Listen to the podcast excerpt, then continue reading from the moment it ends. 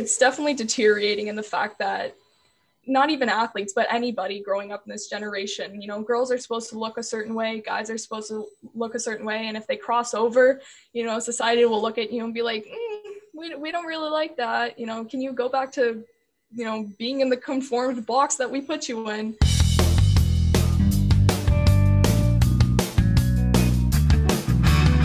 Hi, my name is Jamie June Gracia. I'm in grade 12 at Bill Crothers. My number is 22. I play striker, and you're listening to At the 55. Hello and welcome to At the 55, your home for OUA football. Today we're continuing with our series of interviews that we like to call The Talk. And joining us today, we're switching it up from our normal routine. Joining us, we have Jamie Ingrassia. Jamie, how are you doing today? I'm doing great. How are you doing? You know we're hanging in there. We're doing we're doing what we can. Um, so this is a, a change of pace for us for a few reasons. I'd say the most notable one, a little bit change of sport here. Uh, you're a soccer player. You're committed to where is it you're you're playing next year? California State University, Bakersfield. Taking her talents out to the West Coast. That's awesome. Congratulations, Jamie. Um, but you know, sports in many ways, sports are sports in many ways, sports aren't sports. With this being, uh, you like that one, eh, Dakota? No, um, I don't. with this obviously being more of a football centric podcast, can we just sort of get your story um, playing soccer growing up, kind of getting to where you are? Because I imagine a lot of people listening might not be familiar with you. So just to share your journey to where you are right now. Yeah, of course. Okay, so I'm 17. I go to Bill Crothers. I'm in grade 12. Uh, soccer for me I my parents like regular you know child put me into all these different sports at a young age the timbit soccer the you know little jersey league um, they also put me in gymnastics and skiing and all these different sports. And i don't know soccer always kind of stuck with me. Um, it's just been something that i can take my anger take my stress out or anything that i'm feeling that day like i just go onto the pitch and i like forget about all my problems and i forget about everything. And in that moment it's just like i'm here to play soccer and that's all i'm thinking about. So it's kind of escape for reality to me as well. Um, i've been playing elite since i was i'd say the age of 10 and recently in November, I just committed to California University State Bakersfield on a full ride scholarship. So that's kind of good. So I don't have to pay for anything. But um, yeah, that's pretty much me. That's unreal. And, you know, congratulations again for, for getting that scholarship. Um, you know, we talk a lot in ha- having these conversations with, with players about the effects of recruiting and how that part of the culture of football can perhaps have some negative effects on a player. In the terms of the recruiting game with soccer, what, what's that environment like? Is there kind of the wine and dine? And of course, this past year being pandemic, it was no doubt different from any other yeah. year you would have been able to experience uh, recruiting. But in, in the field of women's soccer, what's that rec- the recruiting game like? Yeah, it's definitely a different environment altogether. I think for any sport though, it's a little bit toxic and the parents are very toxic. I'm not gonna, you know, sugarcoat it. It's a different ball game. But with the recruiting process, it's really on a team. A lot of my teammates, I just left um, a previous academy and a lot of my teammates were very jealous or very, you know, selfish in the ways when it came to showcasing our talent. So we go down to like North Carolina and we wouldn't be a team anymore. We'd just be that one single player trying to show off to all, you know, all the coaches. But my thought process is if I'm not a team player and I'm not, you know, passing the ball and I'm not, you know, trying to do everything by myself, coaches won't want that. Um, but yeah, it's definitely a different environment when a lot when it comes to the recruiting process when you know my teammates are like oh like you know have you heard from this coach or you know what's your dream school or stuff like that? And if my ambitions are bigger than you know other kids or i'm getting more offers and stuff like that a lot of the kids do kind of shut me out or they're like you know they don't want to they don't want to you know talk to me or they they're kind of jealous of me. And i'm like don't be jealous of me because maybe i could help you with the process or something like that. Like yeah, work harder I maybe Yeah, exactly.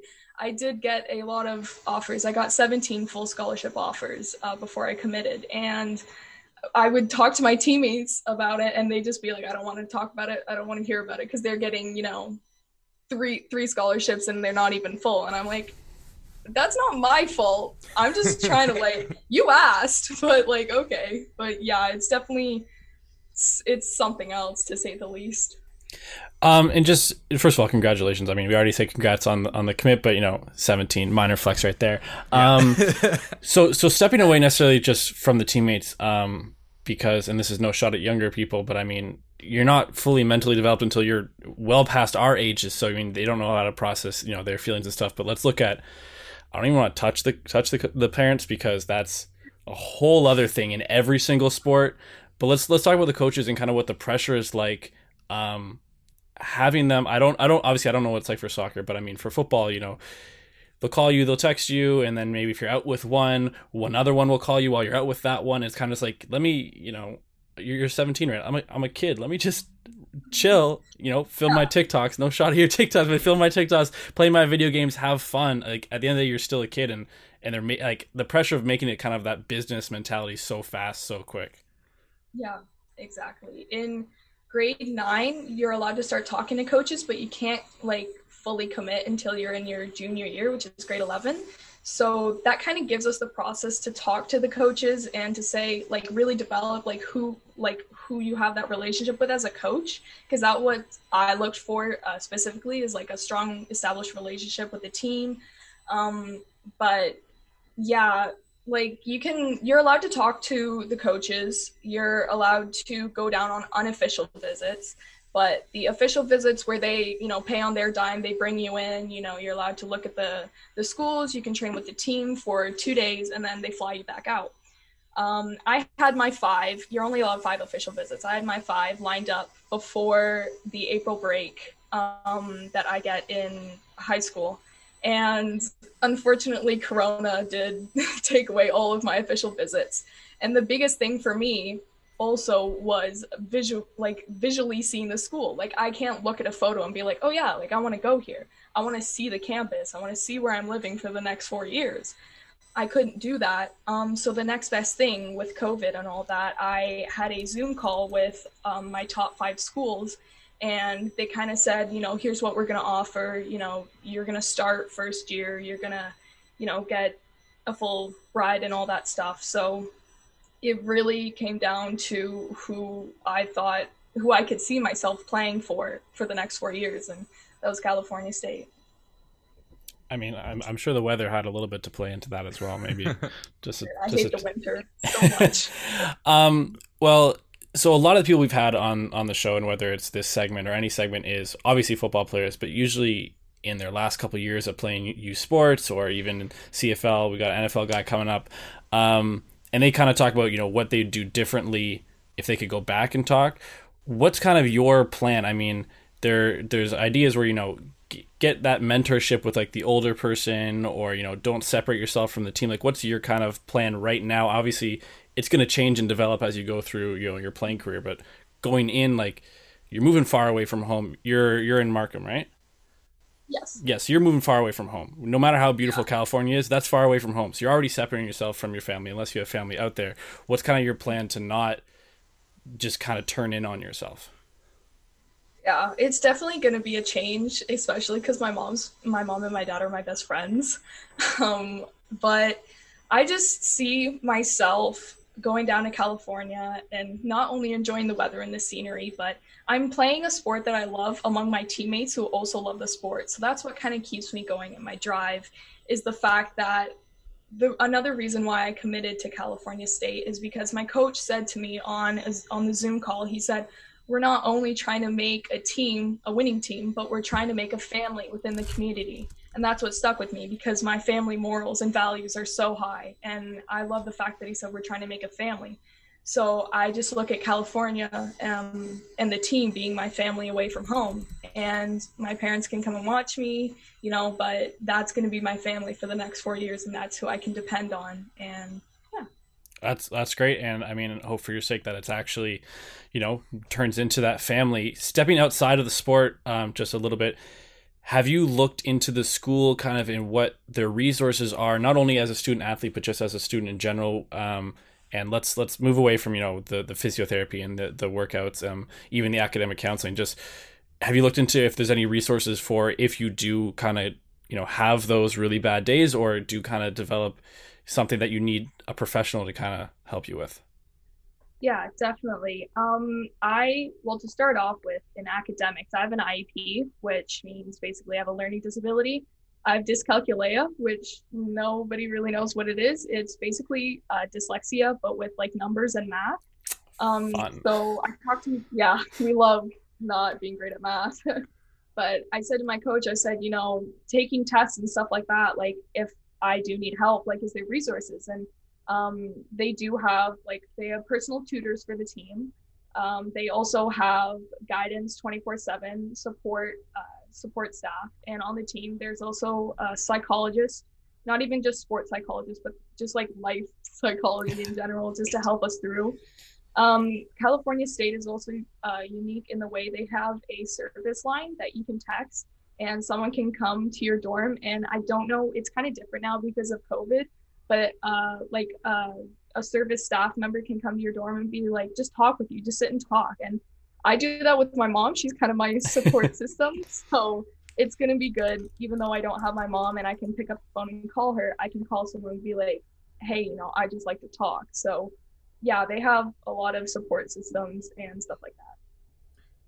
I mean, that's awesome to hear because, as Dakota alluded to, we've spoken with a number of players. Dakota went to Western, I went to Guelph, and so outside of the resources that we were experienced, uh, or we experienced, and that's of course a few years ago. We won't talk actual numbers because it'll make us feel older than uh, I've already embarrassed myself uh, in doing. But in talking with people from other programs, it seems like there are some facilities. But from the sounds of it, that is a really great um, some really great resources they're providing you for um, at Cal State. Uh, you know, when you were kind of talking about some of the competition uh, w- with teammates and in the recruiting process and all that, it's you know, it, it's it's it's no secret, as unfortunate as it is, that, that in women's sports funding is is lacking uh, yeah. when you compare it with men's sports. And as a quick anecdote, a good friend of mine in high school, she had a full ride scholarship to play hockey at, I believe it was Wayne State I think it was in, in Michigan, and right up till and she was supposed to go, the program got shut down, just oh. completely. Um, she ended up all right. She represented Team Korea in the Olympics a few years ago. She she did all right for herself.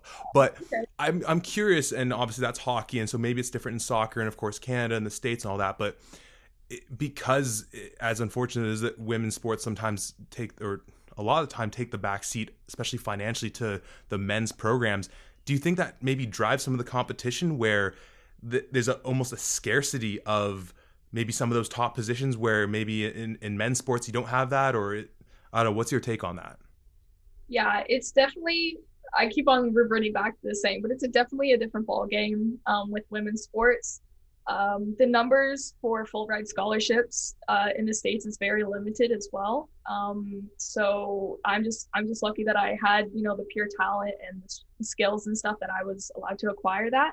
But it is definitely a very deteriorating place to know and to keep wondering like oh my god like am I going to be able to financially afford this if I don't get a full scholarship? Because from a couple of the other bigger um, offers that I had, or the bigger schools, uh, I did have an offer from uh, Harvard, and they're Ivy League. And Harvard said, you know, they don't give out full scholarships. There's ways around it, and you can, you know, apply for, you know, bursaries or um, get scholarship money, but you're still paying a hefty amount, and especially if it's an American. So I'm like, go to you know one of the best schools in the world but pay more or go to you know a smaller school and get a full scholarship and to me it was it really came down to the money part not that you know we're financially you know unstable at, in the Ingrassia house but i've always thought to myself i want to repay my parents um, for the countless hours that they put in from waking up at 3 a.m in the morning to drive me to you know or you know driving 12 o'clock at night coming home from practice because for seven years i played out in durham which was about 45 minutes you know with traffic and winter and stuff maybe an hour and a half to get home. And i've always said to myself i want to repay them for everything that they've done and all the countless hours they've put into me. So that's where it really came down for me. I mean that that's awesome. That that's so great to be able to have that opportunity. You, you know talking about football again real quick there's historically, traditionally been a conversation about the culture sometimes in the locker room, and mm-hmm. it's not always the healthiest in terms of on a number of fronts, and no doubt in the conversation of mental health and just uh, some of the conversations that people have uh, can obviously be hard for other people to be uh, adjacent to or to, to overhear. I'm wondering, is that something that you've experienced playing soccer growing up? Is there any type of uh, locker room environment that's you know? And I come from a completely ignorant position of not really knowing much about women's soccer, so it just completely enlightened me about it. Like any perception of locker room being a, a, a, a toxic environment or anything along those lines? Yeah. Um, the locker room is definitely something that if you recorded our conversations, our coach would be very mad at us um, because at times we do get, you know, quite heated at each other. And we do, you know, we're still developing and we're still learning. We're all like 17, 18 years old. And the fact that, you know, if someone makes a mistake or it's a big game, we will turn the blame on people. Um, I myself do get very passionate in the game, so I have said some pretty not great stuff to my teammates in the moment, but I think we all realize that we're just so passionate about the sport and we're so into, you know, wanting to do our best and, you know, uh, make our make our parents proud and make, you know, progress in the sport and the fact that we realize, you know, yeah, we said it in the moment, but you know, we didn't actually mean it. So in the locker room, you know, maybe after a game or after a practice that didn't go well, we'll just we have like this little kind of debrief. So we do like a five minute, just like you know what we thought about the session and stuff. And our coach isn't there to kind of mediate, so we can just speak our mind without having to worry or censor ourselves. So that's kind of that's kind of cool. And yeah, but it's definitely something that a lot of people I don't know. The locker room is is just a different place, and it's a place to speak our mind. Sometimes it's good, sometimes it's bad, but um, in the end, we all know we have an ultimate goal of winning. So whether we hate each other or whether you know we're best friends, we just know the ultimate goal is to win and to do our best as a team instead of individually no doubt. And you know we've all been there in terms of just the the emotion and the passion the sport and uh, you know into different layers. It can obviously um, spill into to, to different things. But you mentioned sort of when we first started talking just about the emotions playing in sport and just kind of connecting with that passion again and, and just trying to make this connection with uh, mental health with the sport.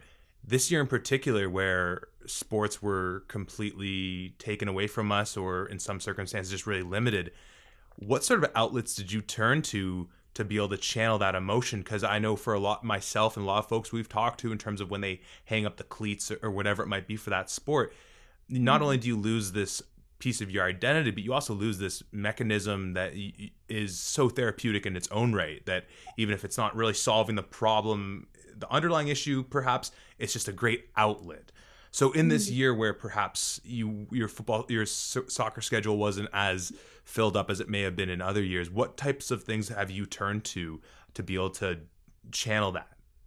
Yeah. Well, with mental health it's something, you know, we can't overlook anymore and a lot of people have put athletes on pedestals and say like you know you only show you know your best games you never show what you're feeling inside or you know stuff like that and it's a topic that we have to bring up every day now because no matter if you're an athlete or not, you know, you have those emotions and you have that, you know, you have that feeling. So it should never be bottled up inside. But oh God, okay. When quarantine started, I was completely down in the dumps. Like my mental health deteriorated to the point where I ended up in the hospital and it was not a good scene. And I think it was because sports were my way to cope. And like I said before, I could just go out on the field uh, and I could play my heart out and I wouldn't have to think about stuff, you know, going on in my personal life.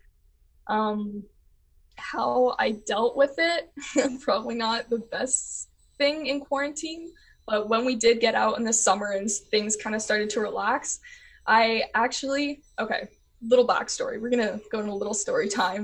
So I, with my basketball team for high school, um, we went to this leadership conference, and the former uh, Toronto Argonauts CFL Hall of Famer Damon Allen was there, and he was a speaker, and he was actually assigned to our group.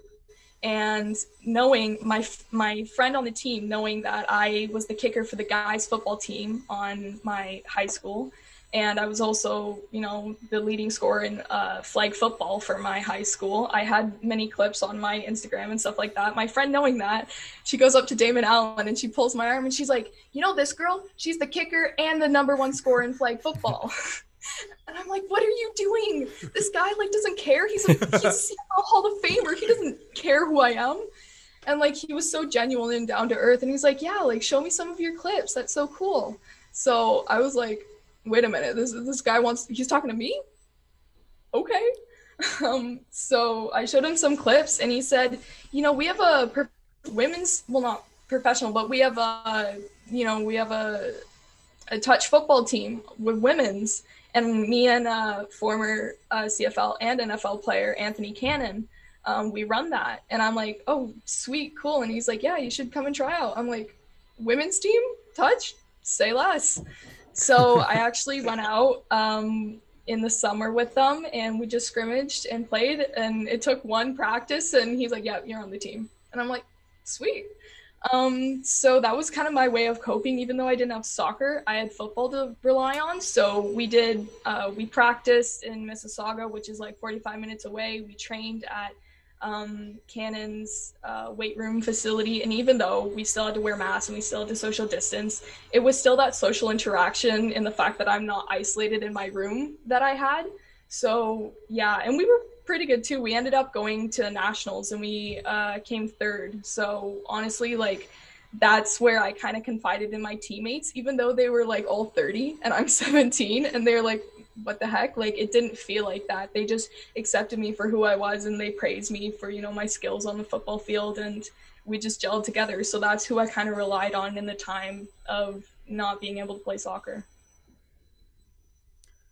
So you know, there's a bit of a age gap between Dakota and I and yourself, and we don't need to go into the numbers again. I'm not mm-hmm. going to talk numbers on this show, but for Dakota and I growing up, social media kind of came into our lives probably.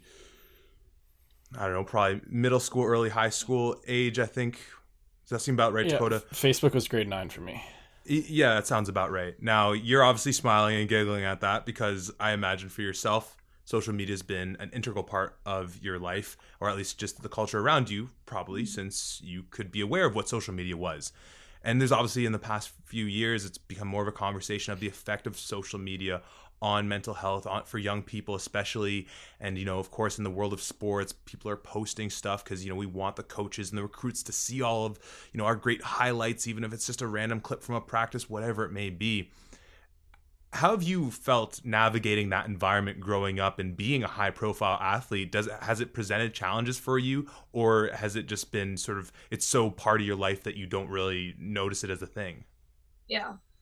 I have a love hate relationship with uh, social media. Like sometimes i'm like yeah like it's cool. Like i'm on here. I have you know uh, 45,000 followers on tiktok and i'm like i'm so cool you know i'm famous or um, but then there's a side of it that's just ugly. And I've done so many essays, so many blog posts for school. Like if we had to, if we just had to make an essay, I always revert back to social media and how deteriorating is it for this generation and the future generations.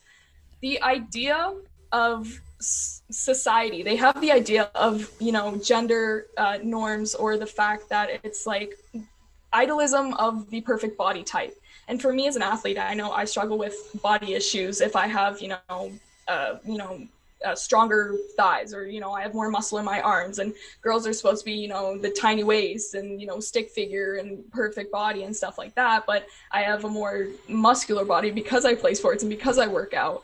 And i see all these you know instagram influencers and they're like oh you know try my workout. I'll you'll get skinny in three seconds. And i'm like that's that's not how it works um, so it's definitely deteriorating in the fact that not even athletes, but anybody growing up in this generation, you know, girls are supposed to look a certain way, guys are supposed to look a certain way, and if they cross over, you know, society will look at you and be like, mm, we we don't really like that. You know, can you go back to, you know, being in the conformed box that we put you in?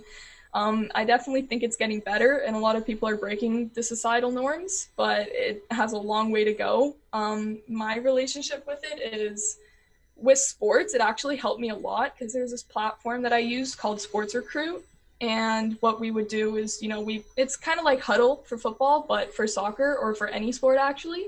And we could search up a school. It would come up with the coach, the assistant coach, the you know trainers, anybody. It'd show a little bit about the school, what majors they have, and you could email them directly on that and you know just like anything basically. And you know sometimes they get back to you and if you post a highlight video as well they could show you that they viewed your profile or your highlight video. So it was kind of cool you know getting a text and saying you know harvard looked at your profile or texas a&m viewed your highlight video. And i'm like whoa that's pretty cool. Like they're they're interested in me. And yeah so in the social media aspect, I feel like it can help you in many ways, but you also need to distance yourself. And for the future generations, I weep for them because they're basically born with a phone in their hand rather than a baby bottle of milk. Um, and I, I just hope that we take social media in the direction of helping each other rather than breaking each other down because the world's a scary place and we don't need social media to define that. So yeah.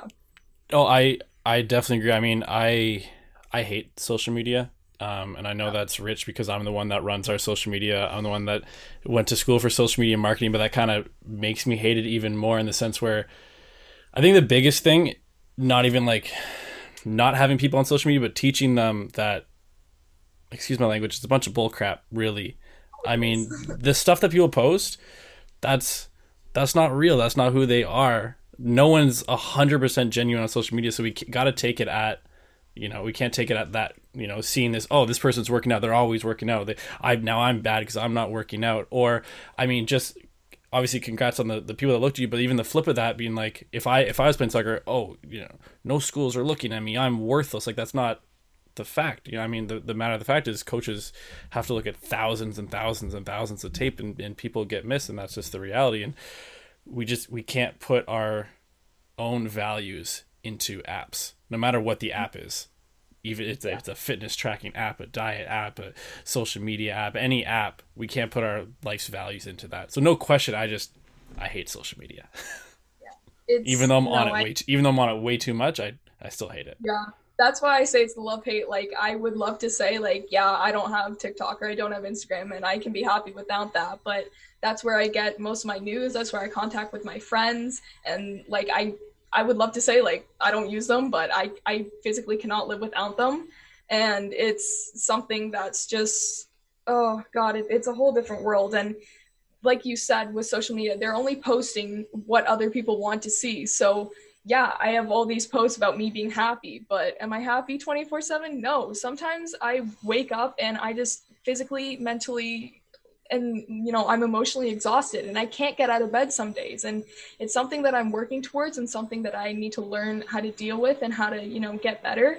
But it's, it's definitely, you know, showcasing that side of you that oh i only want people to see you know the happy side of me. And uh, i am i praise the people who go on social media and say this is me this is who i am. I struggle with depression or i struggle with anxiety and stuff like that. And it's we're working towards it but like i said it has a long way to go. No doubt. Uh, and real quick dakota never stop running our social media please. Please don't make me have to do that again. But uh, you know to to what you mentioned though before we kind of got onto that though the, the component of just you know for a, a young boy young man going into say football where the perception for a guy you know uh, going back to the idea of sort of body types and all that is you know oh put on muscle be a big dude or whatever and that actually yeah. conforms you know fairly well with what your goals may be in the sport of football as well and then perhaps and so kind of tie back into that i was just curious in terms of what the stereotype for you know as a teenage girl in terms of what you ought to look like compared to the training you do for your your sports. Is that be like is there a conflict in that or is it kind of understood that like well you know you're playing your sport so it's it's a little different or is it all just the same like you like you're just seen as a a woman regardless of that well you're also a soccer player too? Um it's definitely different in the sense that like women athletes are supposed to look a certain way as well. Um, the biggest thing is like if you cut your hair short, you're a lesbian, basically, because you play sports and you know you have you know a bulk body and you know you lift weights and stuff like that. Like, um, I actually another little story time. I was work I work out every day. Um, at high school, we had a plyometrics room. We also had a weight room, and we were we had um we had fitness plans we had to do for uh, for football for football season with the boys. And like yes i would get my own locker room and stuff like that because i couldn't be in the guys change room but i got a different plan than all of the guys. And i i said my i said to my coach i was like you know why am i not lifting as much as the guys? Or why why do i not have the same you know weight amount of the guys? And basically the trainer said you know you're a girl and i respect that but you can't lift as much as the guys or you can't you know, it was always the sentence he started with, you can't. And I was like, you know, try me. Like, give me the plan. Let me try at least. Don't just assume that since I'm a girl, I can't do something more than a guy can. And I proved it to them. And I, you know, I was, I did pretty much the same workout as them. And the same thing when it came to running, we had to run a 5K and I came first. And I'm just, all the boys were like sweating and like dying behind me. And I'm like, yeah, like, let's go again. And the coach was like, How do you have this much energy? And I was just like, I have something to prove. I wake up every day and I'm fueled off the hatred and the doubt that people give me. And I just, I turn around and say, Yeah, like, watch me. I can do whatever I want and don't tell me I can't because I can. And how I actually got on the guys football team, I wasn't even planning on doing it. Like I went to watch because I love football so much and there wasn't really going on that day. I was in like leggings and a hoodie and like Air Force Ones. And my flag coach was also one of the coaches on the boys team. So I went to watch and he's like, What are you doing? And I'm like, Oh, like I'm just here to watch, whatever. And he's like, No, like get on the field. I'm like, What? And he's like, Yeah, like get on the field. And I'm like, There's no other girl here. Why the heck would I get on the field? Um, they didn't have any equipment or helmets yet. So I walked on and all the boys are staring. They're like, What the heck is a girl doing here? Um, I proved my worth to them when we were doing like thud and tackle drills and like 1v1s and stuff. Like I would not be afraid to tackle a guy. But um, one guy was just like, yo, like I don't I don't want to go up against a girl. I don't want to tackle a girl. So I paired up with the coach's son, and the coach's son tried to 1v1 me. I was the running back carrying the ball, and I completely broke his ankles and he fell on the ground right in front of his dad, who was the other coach. And he was just like, You just got beat by a girl. Get the hell out of this drill. And it was really funny. But getting on the team, it was definitely different since I was a girl. Like, my nicknames was Princess or Rapunzel because my long blonde hair would stick out of the back of my helmet. Or whenever, you know, I go to kick and then I go off the field, I take my helmet off, and all the guys on the other team are calling like, "Yo, number 16, you're a chick, you know, you're so hot and stuff like that." And I'm like, I'm not here to get catcalled. I'm here to put points up against your team. So might want to shut your mouth and start running the ball into the end zone. So, yeah. Of all the dumbest chirps I've per- I've heard, and I've heard a lot playing uh, a number of years of sports, just someone straight up yelling from the other sideline, "Hey, you're a chick!" Probably takes the cake for the dumbest thing I can imagine someone saying. Um, but I mean, no doubt that that must have been difficult. But uh, you know, as you as you mentioned, the way you've kind of channeled the emotion into your sports in some ways, I imagine it fueled you. But as well with this conversation, being able to balance that emotion in ways when we don't necessarily have our sports is what makes us just overall well-rounded human beings and just what we can all strive for in our lives. Um, Jamie, thank you so much for joining us and talking about your story. You mentioned that you're starting up a podcast, though. Uh, plug the shit out of it. What's yeah. what, what's the deal with that? Um, it's called the Somewhat Sophisticated Podcast because you never know. It's like a box of chocolates. You never know what you're gonna get. Sometimes we're talking about sophisticated stuff, and then sometimes we're talking about the somewhat. But stay tuned for that. I'll be posting about that. And yeah, thank you so much for having me. I love talking about sports and I love talking about me. That's a little bit narcissistic, but I'm just, if I could get my message out to anybody, is don't let anybody, you know, tell you you can't do something. Just turn around, throw the finger up in their face and say, yeah, I can do it. Try me. And never stop believing in yourself. So yeah, thanks so much for having me. It's been amazing. No, anytime you want to come on, uh, it's been a pleasure. Take care, Jamie.